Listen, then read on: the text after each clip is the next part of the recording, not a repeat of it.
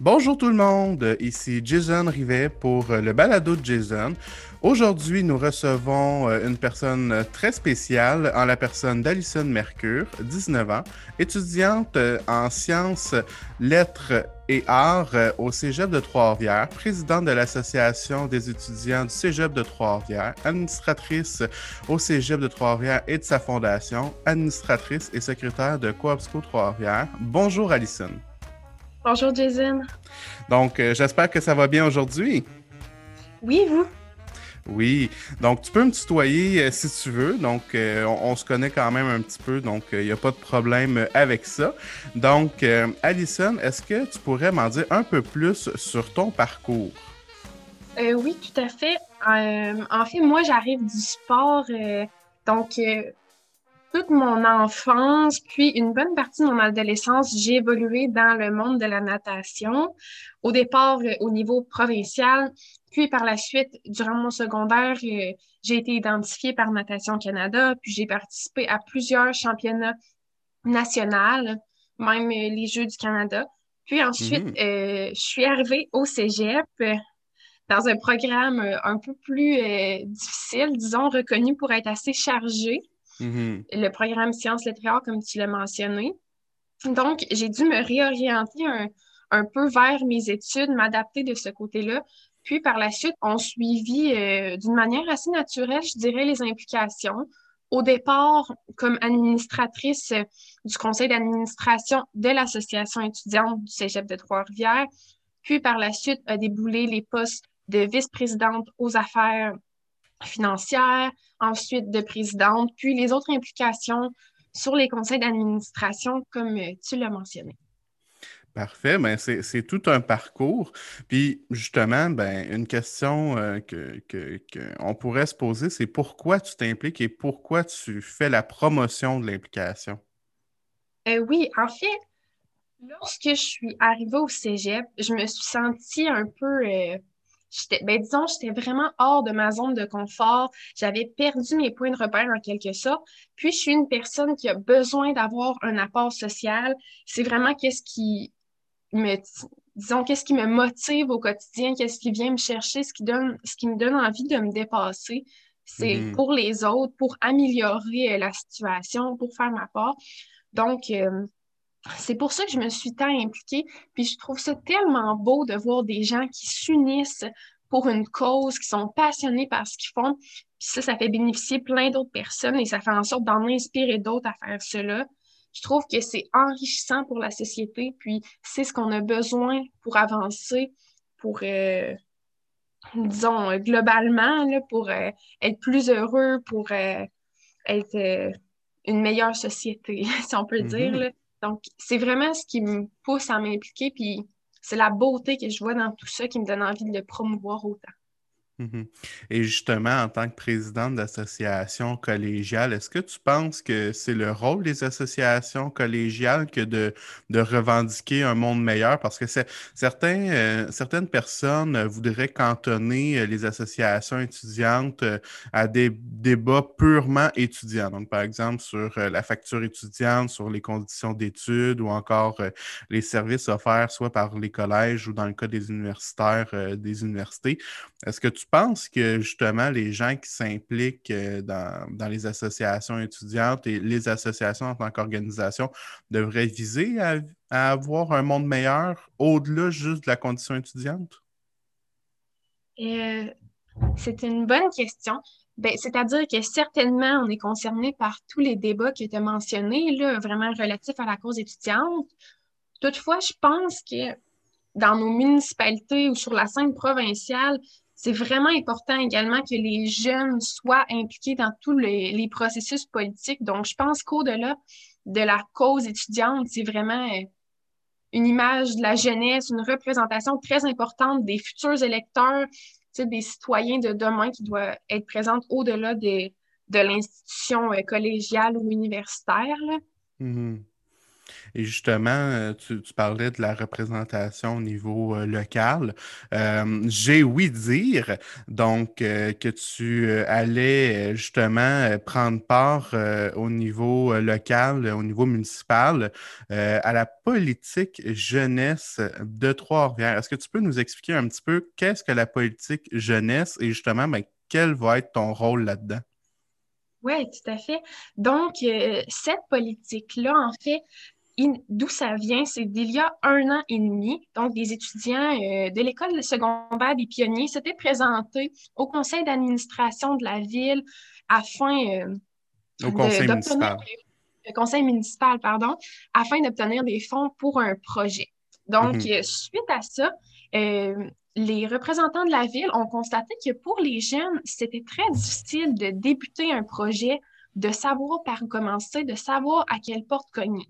Mhm. Donc, pour pallier à ce manque-là, ils ont décidé de mettre sur pied une politique jeunesse qui ferait en sorte d'encadrer davantage les jeunes, de leur donner euh, tout de suite euh, des repères quant aux personnes à qui s'adresser pour s'impliquer.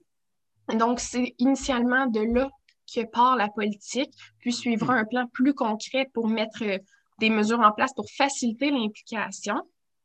Et mon rôle dans tout cela, c'est euh, ce sera lors de la conférence euh, de presse à ce sujet. Donc, euh, je dirais un petit mot concernant ce que la politique peut apporter pour les jeunes de notre ville. Mm-hmm. Ben, c'est un engagement extraordinaire, selon moi, de, de pouvoir porter un petit peu l'implication jeunesse euh, au niveau local et, même un peu au-delà. Euh, tu as mentionné tantôt justement euh, que tu avais fait quand même du sport, de la natation en l'occurrence, à un niveau quand même assez élevé pour une jeune. Est-ce que tu fais un lien entre ton sport et ton implication? Est-ce qu'il y a des valeurs et des leçons qui sont semblables entre les deux? oui, certainement. Ben, c'est-à-dire que pour ce qui est de la gestion de projet, d'abord, la rigueur que je dois mettre, la persévérance, la... ça, c'est certain que ça vient de la natation énormément. J'ai beaucoup développé ça à travers le sport. Sinon, il y a également la notion de travail d'équipe dans tout ça que je retire beaucoup. Tu par exemple, à la natation, on avait une fois par année des compétitions qu'on appelle, euh, entre guillemets, les par équipe. Donc, euh, les points que tu, fais, que tu faisais individuellement, se cumulait pour toute l'équipe, faisait en sorte qu'on était classé puis qu'on pouvait euh, monter à une compétition plus élevée, disons. Mm-hmm. Puis, ça faisait vraiment en sorte que lorsque tu t'en allais plonger, c'était vraiment pour l'équipe, avec ceux qui criaient à côté, euh, à tout ton club là, qui est super motivé pour toi. Donc, ensuite, ben, si j'amène ça dans les implications, ben, ça fait en sorte que ce que je fais, ben, je veux le faire pour les autres. C'est vraiment pas euh, une quête individuelle. Puis, à travers tout ça, ben, on a une équipe dynamique qui se crée, puis ça fait qu'on échange, on, a des débats dynamiques, puis euh, ça nous amène à développer quelque chose de, diversifié qui va bénéficier à tout le monde. Et, euh, sinon, Bien, bien sûr, il y a la notion, bien, il y a le désir d'exceller, de performer mhm. qui, va, qui me suit toujours. Donc, dans tout ce que je vais entreprendre, je vais donner mon maximum pour tenter de mener à bien mhm. mon dossier. Mhm. Et justement, euh, on parlait de, persévérance euh, dans, les qualités que tu as développées. Euh, tu as mentionné aussi que ton programme était exigeant. Donc, euh, à partir de là, est-ce que s'impliquer durant ces études, ça a des conséquences sur ta capacité d'étudier? je dirais que ça, ben, ça a des conséquences dans le sens que je dois vraiment apprendre à gérer mon horaire d'une manière différente. Mm-hmm. Bien entendu, ça fait en sorte que j'ai un horaire plus chargé où je dois partager des tâches scolaires, puis euh, des tâches, par exemple, à l'association étudiante ou sur les autres conseils d'administration. Mm-hmm. Donc, bien entendu, je dois être honnête, il y a des moments aussi plus difficiles, comme à la mi-session ou à la fin de session, avec toutes ces implications. Mais et comme je l'ai dit, j'ai un désir d'exceller, donc euh, je vais vraiment me donner au maximum dans toutes ces sphères-là. Peut-être euh, en contrepartie avec un petit manque de sommeil. Et est-ce que tu penses que dans tes études, ton, tes implications t'ont permis aussi d'augmenter peut-être justement euh, tes notes ou à tout le moins que tu as pu prendre peut-être certaines notions que tu as vues dans tes implications, que, tu as vues dans, tout ce que tu as fait jusqu'à maintenant et que tu peux les réinjecter euh, dans ton parcours scolaire? Euh, oui, certainement. Entre autres, peut-être dans, des, cours un peu plus en ce aux sciences humaines, j'ai pu faire beaucoup de parallèles ou de comparaisons avec ce que j'avais vécu euh, à travers les implications. Mm-hmm. Puis euh, également, ben, avec ce que j'apprends en classe, peut-être en ce qui a trait au, à la psychologie, à l'économie, à la politique, ben, je peux faire des liens facilement avec ce que je fais comme euh, je touche à ces sphères-là d'une certaine manière, là, avec les relations interpersonnelles qu'on doit entretenir dans les mm-hmm. implications entre autres dans mhm. les rôles de représentation qui sont en quelque sorte un peu politiques. Mhm. Ben, tout est politique, hein? C'est que, que, ce soit les relations, les, les postes, etc. Tout, tout, ce qui est une relation est politique euh, par, par, nature. Euh, on sait que, je, l'ai mentionné, tu es, une jeune femme de 19 ans, donc euh, qui, a un parcours extraordinaire pour son âge. Il faut, il faut le remarquer, il faut, le souligner. Mais est-ce que, selon toi, le regard que les adultes responsables sur tes différents comités, sur tes conseils d'administration ont envers les jeunes et toi-même, euh, quel est ce regard qui porte sur vous? Je pense, à mon avis, euh, il y a un grand sentiment de fierté, entre autres au collège, lorsqu'ils voient notre équipe dynamique qui veut s'investir pour les étudiants, surtout en mhm. cette période de pandémie où c'est très important d'être là pour les représenter, puis euh, parler de leurs difficultés. Mhm. Mais peut-être plus euh, dans la sphère des médias, c'est souvent un peu cute, entre guillemets, une jeune ou un jeune qui s'implique, puis on peut prendre seulement une petite de ce qu'ils ont dit. Donc, il y a peut-être une petite crédibilité ou une, ou, euh, une prise au sérieux qui est un peu différente qu'une relation euh, peut-être d'adulte plus âgé à adulte plus âgé. Mm-hmm. Donc, tu, vois qu'il y a certains adultes, ben, on est une adulte, mais des, personnes plus expérimentées, disons-le comme ça, certains portent sur toi un regard quand même rempli de fierté de, voir des jeunes évoluer aussi rapidement, mais il y en a d'autres qui ont un regard un petit peu plus paternaliste. Ouais, peut-être un peu. Mais ça mm-hmm. reste que je pense que c'est vraiment mis de l'avant les personnes qui s'impliquent, puis c'est ce qu'on recherche de plus en plus. Mm-hmm. Mais parfois, euh, à travers mes implications, c'est ce que j'ai pu constater. Mm-hmm. Puis justement, euh, est-ce que tu penses que ta position en tant que jeune femme qui s'implique, est-ce que tu penses qu'il y a une pression vis-à-vis des femmes dans la sphère publique? Est-ce que tu as ressenti ça jusqu'à maintenant? Euh, je dois avouer que non. Mhm. C'est certain qu'à l'association étudiante, il y a eu, je pense, une seule présidente avant moi, il y mhm. a quelques années. Mais non, je ne ressens pas euh, cette pression-là d'être une femme dans un domaine peut-être euh, un peu plus mhm. masculin et où on doit prendre notre place. Là. Pas du tout. Je sens que on me laisse autant de crédibilité, on, me laisse prendre la parole de la même manière. Et, mm-hmm. et est-ce que tu penses justement que c'est propre au fait que c'est ta génération ou tu penses qu'il y, a des, il y a vraiment un changement de paradigme qui est en train de s'effectuer? Je, je, crois un peu les deux, en fait. On est une génération très ouvertes sur le monde. On, entend beaucoup la phrase les citoyens du monde même. On est, j'ai l'impression qu'on on est une génération qui va entreprendre beaucoup de choses, qui veut, qui veut essayer, qui veut pousser les limites, qui veut faire mieux sans enlever nécessairement euh, ce qu'il y avait avant. Mm-hmm. Mais en même temps, je pense que les femmes prennent de plus en plus de de place, occupent des postes de cadre plus importants, s'affirment davantage, puis démontrent mhm. qu'ils peuvent avoir autant de qualités euh, de leadership que les hommes euh, dans des domaines euh, autrefois plus masculins. Mhm. Et justement, on dit souvent que l'implication, que, que, ce soit dans en, tant que gestionnaire, on, prend plus de temps, on, sacrifie une partie de sa vie privée. Pareil pour les politiciens qui, qui eux-mêmes font remarquer qu'ils sacrifient une partie de leur vie privée pour faire de la politique. Est-ce que l'implication en même temps qu'étudier, etc., est-ce que ça a des conséquences sur ta vie privée? Euh, oui, en fait, c'est sûr que j'ai un horaire plus chargé parfois que mes collègues de classe ou que d'autres personnes dans ma vie. Donc, ça fait en sorte que j'ai peut-être moins le temps de tisser des amitiés ou de passer euh, du temps à la cafétéria, à étudier, à parler avec les autres je dois vraiment maintenir une, structure puis une rigueur euh, importante pour pouvoir étudier à la fois d'être autant impliqué.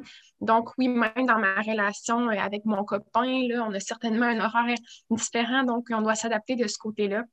Mm-hmm. Alors oui, c'est certain qu'on ne peut pas être partout à la fois. J'ai accordé beaucoup d'importance à certaines sphères de ma vie, dont, dont l'implication et les études, ce qui fait en sorte que j'en ai un peu moins pour le reste. Mais euh, il reste tout de même qu'à travers mes implications, je rencontre des personnes euh, de tout âge que je trouve fantastiques, qui m'inspirent, avec qui j'ai des belles relations, puis qui me nourrissent euh, énormément. Mm-hmm.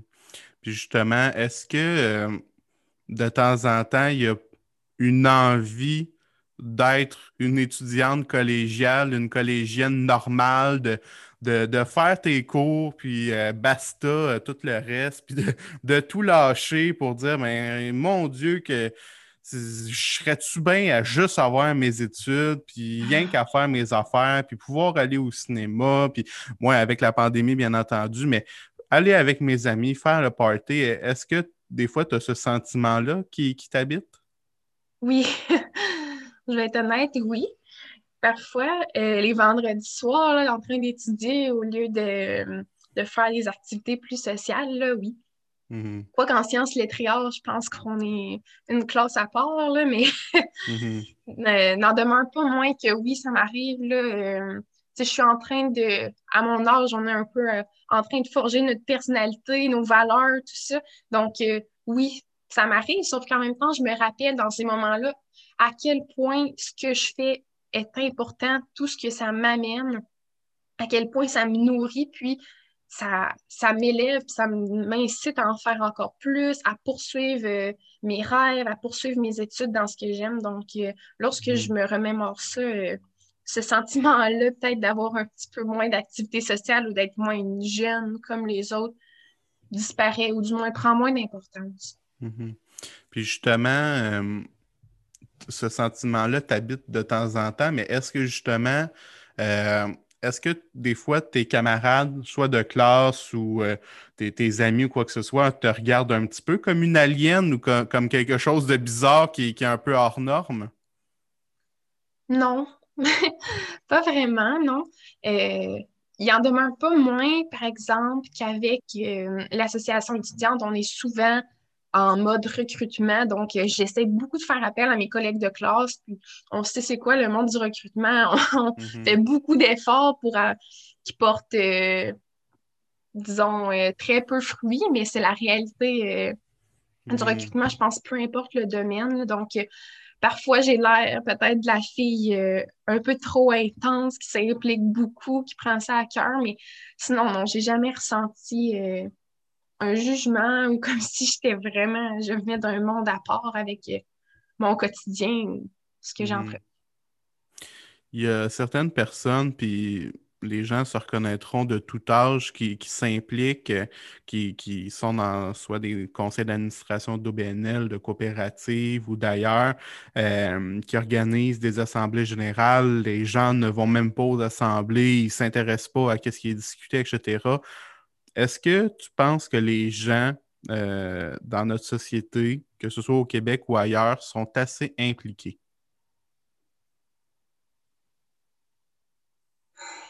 Dure question.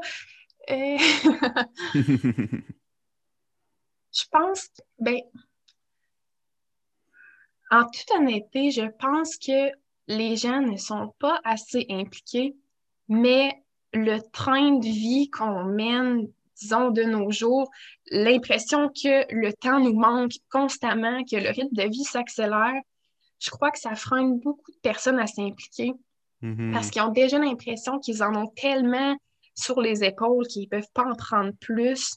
Mhm. Fait que je pense que c'est ça qui, qui met un frein un petit peu à l'implication des gens en général dans la société. Là, on le voit aussi euh, au plan politique, là, à- avec euh, les gens qui vont réellement voter ou qui s'impliquent, tout ça. Là. Mhm. Donc, euh, je, je pense que non, mais il en demeure pas moins qu'il y a quand même des personnes qui le font. Là. Puis c'est ces personnes-là, je pense, sans vouloir me lancer de fleurs, mais qui, qui vont pouvoir faire une différence puis en inspirer d'autres. Puis je Mhm. crois qu'en ce sens-là, il faut continuer les efforts de recrutement, il faut continuer d'en parler, il faut continuer de faire, même si on a recruté une seule personne, parce que tout ce que cette personne-là peut amener, là, cette seule personne-là, je pense que c'est c'est vraiment important. Puis, Mhm. Ouais. Et toi, si euh, est-ce que tu serais satisfaite si tu pouvais inspirer les gens? oui, certainement. Mhm. Ouais. Puis justement, ben, qu'est-ce que euh, qu'est-ce que tu penses que les gens devraient retenir de, de ton parcours, de, de ton implication? Je pense que qu'il pourrait retenir qu'on n'est pas obligé de passer par euh, les, sen- les sentiers battus pour se rendre où on est aujourd'hui. Mhm.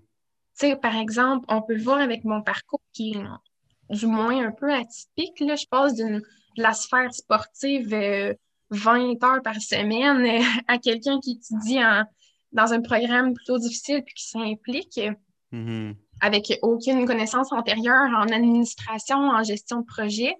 Mhm. Donc, je pense que c'est bien d'être curieux, c'est bien d'essayer de sortir de sa zone de confort, de se dire Ah, je me lance là-dedans, je connais pas de personnes dans l'organisation, mais c'est pas grave, je vais apprendre à en connaître d'autres, je vais amener mon opinion.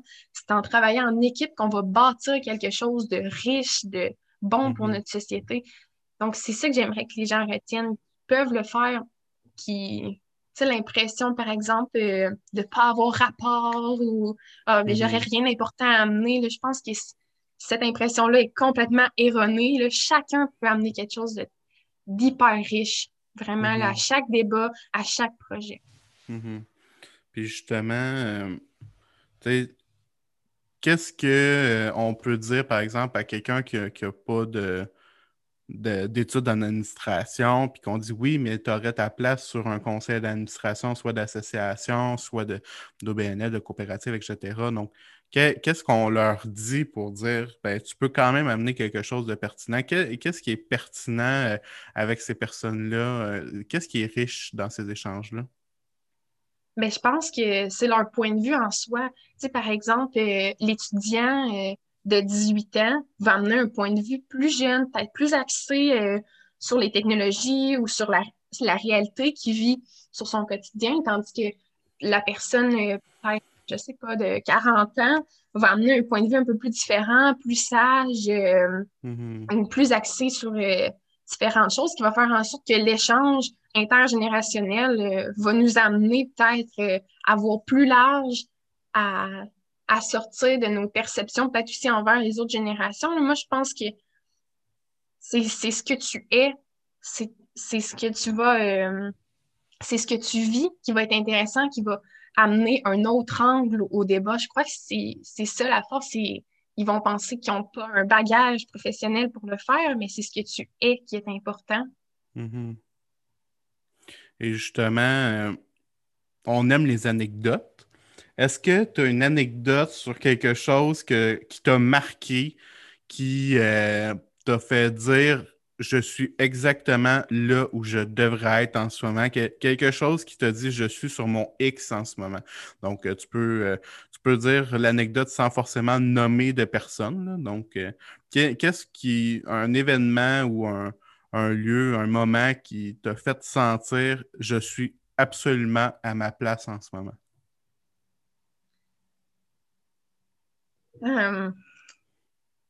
Si je pense un instant, Mhm. Euh, ben, C'est-à-dire que cette année, avec la pandémie, les étudiants, on, on s'en doute, là, c'est moins facile pour eux là, en ligne, tout ça, particulièrement les premières années pour se créer euh, une vie sociale au cégep, pour les travaux d'équipe, etc. Mhm. Donc, à titre de présidente, c'est à moi de représenter ces personnes-là. C'est à moi de dire, d'aller, d'amener leurs problématiques plus haut à la direction. C'est à moi de faire Mhm. un suivi là-dessus. Donc, euh, j'ai, ben, suite à un sondage que la direction a fait, euh, que j'avais mentionné, qui, ben, en tout cas, suite à un sondage que la direction et la GECTR ont fait, il y a eu des résultats assez troublants qui sont sortis concernant la santé mentale des étudiants à ce moment-là. Mhm. Donc, euh, je me suis présentée en assemblée générale des coordonnateurs euh, au Cégep afin de présenter ces résultats-là, puis de dire un peu, de faire un parallèle avec ce que j'avais observé justement euh, chez la population étudiante. Puis lorsque j'ai parlé vraiment avec, euh, avec intensité, avec cœur, j'ai senti que j'ai vraiment été chercher quelque chose chez les coordonnateurs qui étaient présents, chez la Mhm. direction. J'ai, j'ai pu les persuader vraiment de ce qu'on vivait, leur faire comprendre profondément. Puis j'ai senti que j'avais vraiment, euh, j'avais fait mon travail. J'avais représenté, là, sans dire parfaitement, mais j'avais vraiment, euh, j'avais fait la bonne chose. Il avait vraiment compris maintenant. Il était motivé. J'avais su aller chercher même une émotion chez eux, j'ai eu l'impression. Donc, Mhm. ça, c'est vraiment le moment où je me suis dit que lorsqu'on parle, ça a un pouvoir vraiment. Là, on- c'est, c'est pour ça que je le fais. C'est pour les étudiants qui rentrent dans le local, c'est pour ceux qui ont une plainte, c'est pour ceux qui viennent profiter de notre service de livres usagés, c'est ou sur les autres conseils d'administration quand j'amène mon point de vue. Donc là, j'ai senti que je l'avais fait, là. J'avais amené leur point de vue, j'avais touché d'autres personnes à en faire Mhm. plus pour la population étudiante. Puis justement, euh, on parle beaucoup dans les médias de la santé mentale des jeunes. Euh, peux-tu nous rappeler un petit peu, c'était quoi les résultats de ce sondage-là, justement? Euh, oui, donc ça a pris place environ à la mi-session de la session d'automne euh, 2020. Mhm. Entre autres, euh, si je me rappelle bien, là, près de 50% des étudiants ne pensaient pas terminer leur session. Euh, quelque chose comme 30% étaient euh, extrêmement démotivés, voyaient négativement le reste de leur session. Donc, il y avait des résultats quand même assez hauts de ce type qui Mhm. reflétait que la population étu- étudiante était en grand manque de motivation et était en difficulté. Mhm. Et justement, euh, on, le sait, les, aspects de santé mentale, que ce soit au collégial, à l'universitaire, euh, de plus en plus on en parle, de plus en plus les, études prouvent qu'on fait face à une jeunesse euh, qui- en difficulté qui, qui a besoin justement d'accompagnement, de, d'outils. Est-ce que tu penses que euh, les jeunes sont outillés pour gérer le stress et gérer l'anxiété qui vient avec des études postsecondaires? Je pense qu'une d'une certaine manière, c'est sûr que on va peut-être un peu tous apprendre à la dure lorsqu'on arrive au cégep. Certains disent que c'est là qu'ils ont commencé à boire du café, mais oui, il y a un choc un peu qui se fait là, entre le suivi rigoureux des enseignants au secondaire puis l'autonomie qu'on doit développer au collégial. Je pense qu'il y a peut-être un, un petit travail qui doit être fait là, pour être certain que les étudiants puissent bien se préparer à ça. C'est sûr qu'on est une génération qui, est habituée de dire ce qu'elle ressent, de parler de ses émotions davantage, mais je Mhm. pense que on est tout de même bien, on a beaucoup de ressources à notre disposition, du moins. Tu sais, l'anxiété, c'est vraiment de moins en moins un sujet tabou. C'est Mhm. très ouvert. Il y a beaucoup, c'est fréquent d'entendre des conversations là, dans les corridors ou de sentir que les gens sont ouverts à ça. là. Mhm. Donc, je pense qu'on est tout de même bien, bien équipés, bien outillés pour faire face à ça. Mais c'est certain qu'un un petit suivi peut-être euh, entre le passage secondaire et collégial ne peut pas faire de mal. Mhm. Mhm. Et justement, euh, toi, en tant qu'individu, donc Alison Mercure, est-ce que tu ressens ces, ces effets délétères-là de la pandémie? Euh, au début, oui. Là, donc, dans les premières semaines euh, de mars dernier, si je ne me trompe pas, là, euh, oui, mm-hmm. ça a été assez difficile. Là. Je dois avouer que j'ai vécu beaucoup d'anxiété de mon côté, seule dans ma chambre, devant mon ordinateur chaque jour. Mm-hmm. Mais dorénavant, j'ai essayé de me créer une routine à moi. C'est de mm-hmm. prendre du temps pour bouger, de prendre du temps pour aller à l'extérieur. Parce qu'avec la pandémie aussi, on dirait que chaque journée est pareille. Donc, on perd en quelque sorte euh, les moments qu'on avait sans travailler. Donc, euh, mm-hmm. j'ai appris à, recréer cette structure-là pour faire en sorte euh, de mieux gérer mon horaire, puis en même temps, tout ce qui est aussi le changement de pièce pour avoir l'impression qu'on, dans une pièce, mm-hmm. on travaille, dans une autre, c'est plutôt nos loisirs. J'ai également mm-hmm. travaillé là-dessus pour maintenir un semblant de quotidien normal. Mhm. Donc, tu penses que c'est aussi de, de s'outiller, de se donner les moyens euh, de, pouvoir justement euh, être en mesure de, combattre cette anxiété-là qui fait aussi que ben, on, peut s'en sortir. Donc, euh, Oui, tout à fait. Mhm. Et justement, est-ce que tu penses que les jeunes euh, au-delà de dire qu'ils ont des difficultés, est-ce qu'ils cherchent des solutions, comme tu as mentionné, de, se créer des, euh, des, routines, etc., ou les gens sont tellement dans, les idées noires, dans, dans, le, dans leur propre malheur, qu'ils n'arrivent pas à trouver cette lumière-là au bout du tunnel? Non, je crois qu'il y a une volonté. Beaucoup, mhm. je pense que les gens essaient euh, de trouver des moyens de s'en sortir je vois, je vois tellement de persévérance au collégial là, que euh, je suis certaine, certaine que les gens essaient de leur maximum pour réussir euh, malgré les, conditions. Hum, hum, hum, eh bien, moi, je, voudrais aussi te parler euh, d'un sujet qui m'intéresse et qui, je pense, pourrait intéresser nos auditeurs. tu es quand même une jeune de 19 ans qui et aussi dans des cercles plus âgés avec des conseils d'administration, etc. Est-ce que tu penses qu'il y a un effet de mentorat qui se fait entre euh, toi et euh, justement certaines personnes sur euh, tes comités, etc., qui sont plus âgés, plus expérimentés? Est-ce que ça te nourrit? Est-ce que justement ils, partagent avec toi certaines de leurs expériences? Est-ce que tu penses que tu gagnes justement avec ces relations-là? Ah, sans l'ombre d'un doute. Mhm. Mais oui, certainement, j'ai j'ai beaucoup de relations de mentorat qui se sont créées, puis je me trouve chanceuse à cet égard-là parce que je sens que j'ai des personnes autour de moi qui sont, qui sont solides, qui sont fiables, qui peuvent m'élever, m'amener à voir plus loin, à me motiver, m'inspirer. Donc, je vois vraiment, vraiment beaucoup de positifs là-dedans et j'ai certainement beaucoup de relations de mentorat qui se sont créées.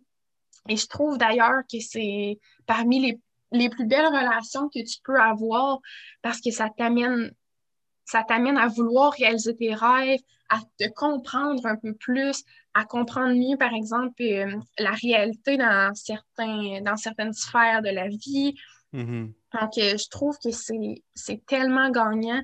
moi, en tout cas, ça m'a beaucoup aidé, surtout lorsqu'on est plus jeune, on peut avoir des, des périodes de doute importantes, surtout quant à mm-hmm. notre futur ou tout ça. Moi, je trouve que vraiment, c'est fabuleux. Mm-hmm. Puis est-ce que tu penses que tu apportes quelque chose à ces personnes-là aussi? Donc, euh, du mentorat inversé? J'ai jamais occupé euh, les positions inverses, euh, mais je pense que oui peut-être que je les amène à eux-mêmes à se comprendre un peu plus ou à se questionner, à voir les choses autrement, mm-hmm. de par mes propres doutes ou mes propres questionnements.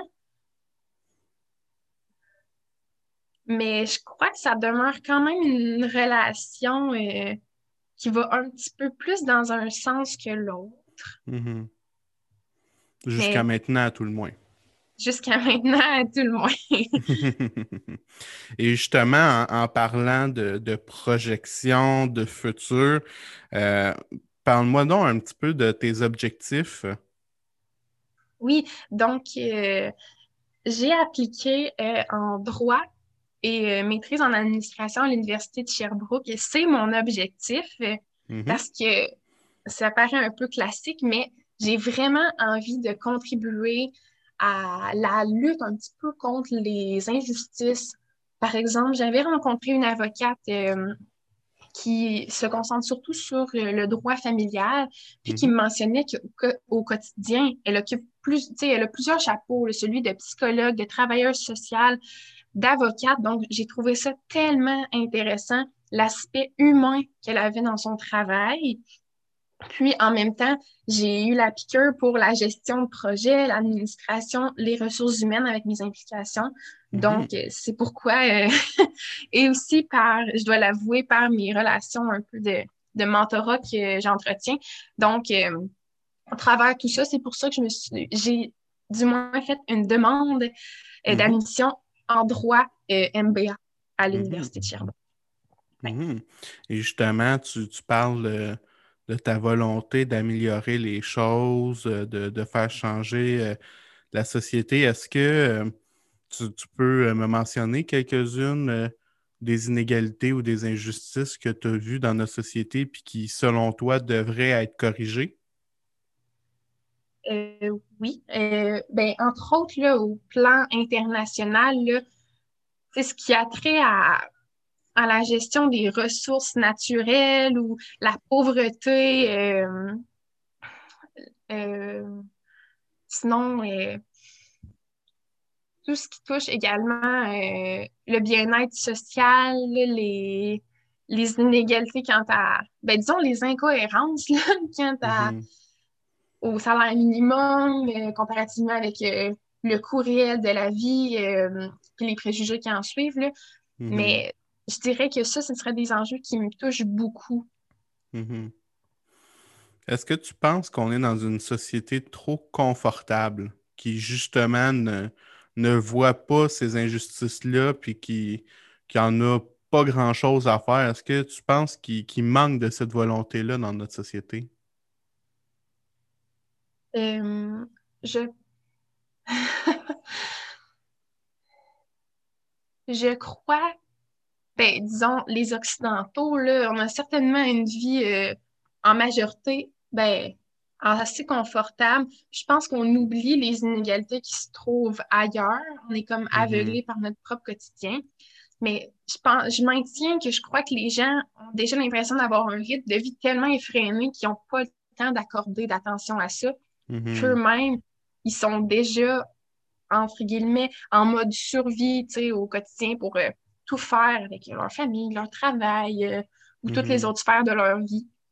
Donc, je pense que oui, on est peut-être un petit peu trop confortable puis on oublie les injustices, mais en même temps, quand on a de la misère euh, à maintenir notre propre quotidien, peut-être que c'est plus difficile mhm. de se concentrer sur autre chose en même temps. Mhm.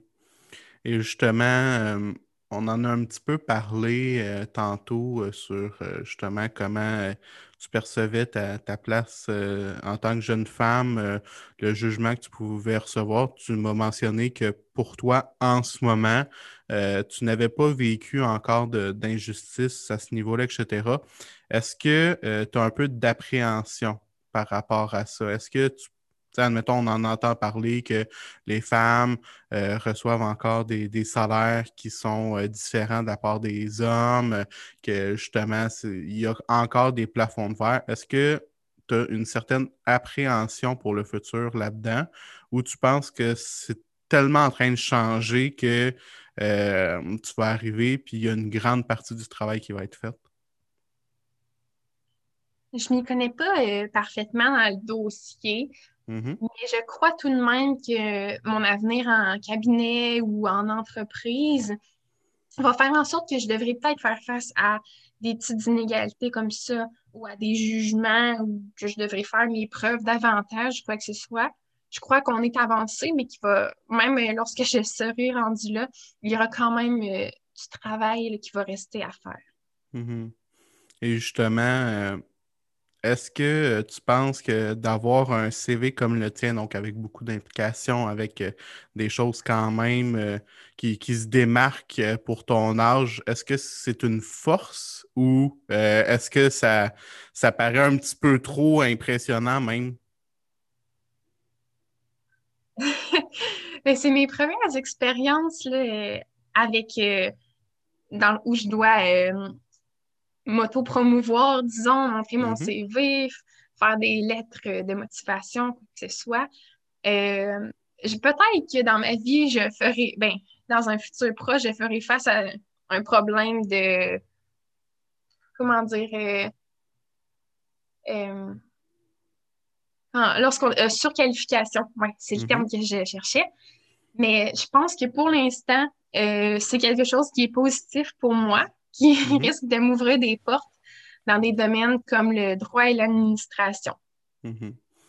Puis s'il y a des jeunes de niveau secondaire qui nous écoutent en ce moment, puis qui, qui, sont curieux justement de, du parcours euh, d'une jeune comme toi, qu'est-ce que tu leur dirais justement à ces jeunes secondaires-là?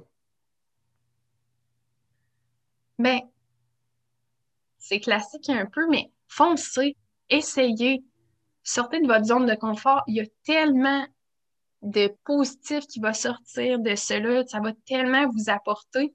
Ça va vous amener peut-être à, avoir de nouveaux rêves, justement. Puis je pense qu'il faut essayer, il faut constamment sortir de notre zone de confort. Il faut constamment vouloir faire mieux. Donc, euh, allez-y, vous êtes capable.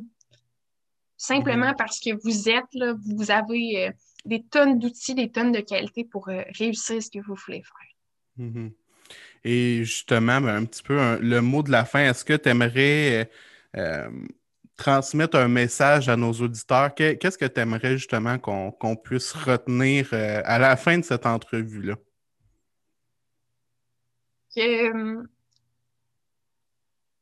la collaboration, le travail d'équipe, c'est la clé. Donc, je pense que dans toutes les sphères, les échanges euh, interculturels, intergénérationnels, euh, etc., ça peut être ça peut être tellement positif. Je pense que euh, c'est ça qu'il faut, faut continuer de collaborer ensemble, il faut continuer de rechercher la, la diversité, il faut continuer de vouloir faire mieux ensemble.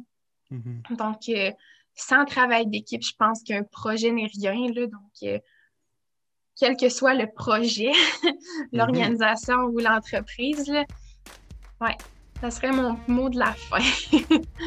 Ben, merci beaucoup, Alison Mercure, euh, présidente de l'Association euh, des étudiants du Cégep euh, de Trois-Rivières, administratrice sur plusieurs conseils d'administration.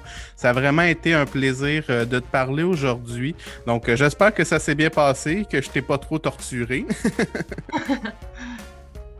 Ah, ça a bien été. Bon, merci.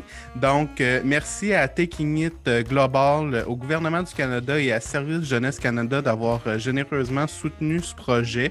on rappelle que c'est la bourse Jeunes en Action qui nous a permis d'avoir le matériel pour faire les enregistrements du podcast et de cette série sur les jeunes. Donc, nous sommes encore dans cette série qui porte sur la jeunesse. Donc, merci à tous nos auditeurs. Donc, pour la réception du projet, donc, euh, on a beaucoup d'écoute. Euh, c'est extrêmement satisfaisant. C'est le fun de voir qu'on ne travaille pas euh, dans le vide. vous pouvez également écouter le podcast, donc le balado de Jason Rivet sur Apple Podcast, Spotify Podcast et Google Podcast.